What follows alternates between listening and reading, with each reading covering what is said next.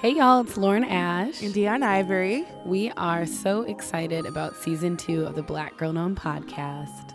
Absolutely. What are you excited about, Dion? I'm excited about this good convo Yes. that's going to happen. right. Seriously. We're planning on touching on some things that we weren't able to talk about last season. Yes. And you're the new co-host. yes. Which is exciting. And I'm so excited. I'm so excited. You guys have been so great and supportive.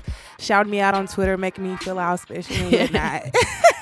True. so I feel really good. I feel really Yes. good about it. we have some special guests in store. that we're Yes. thrilled to share with you all. Some of my favorites. hmm mine too. We're going to be talking about mental health, which is so crucial right now. Mhm. We're going to be talking about skincare. Absolutely, which I need in my life. Yeah. Motherhood, Yes. um, music. yes. Yes, we're going to explore that. That's going to be awesome. And of course, we're going to continue our questions for a yogi series. So stay tuned, y'all. It's about to be lit.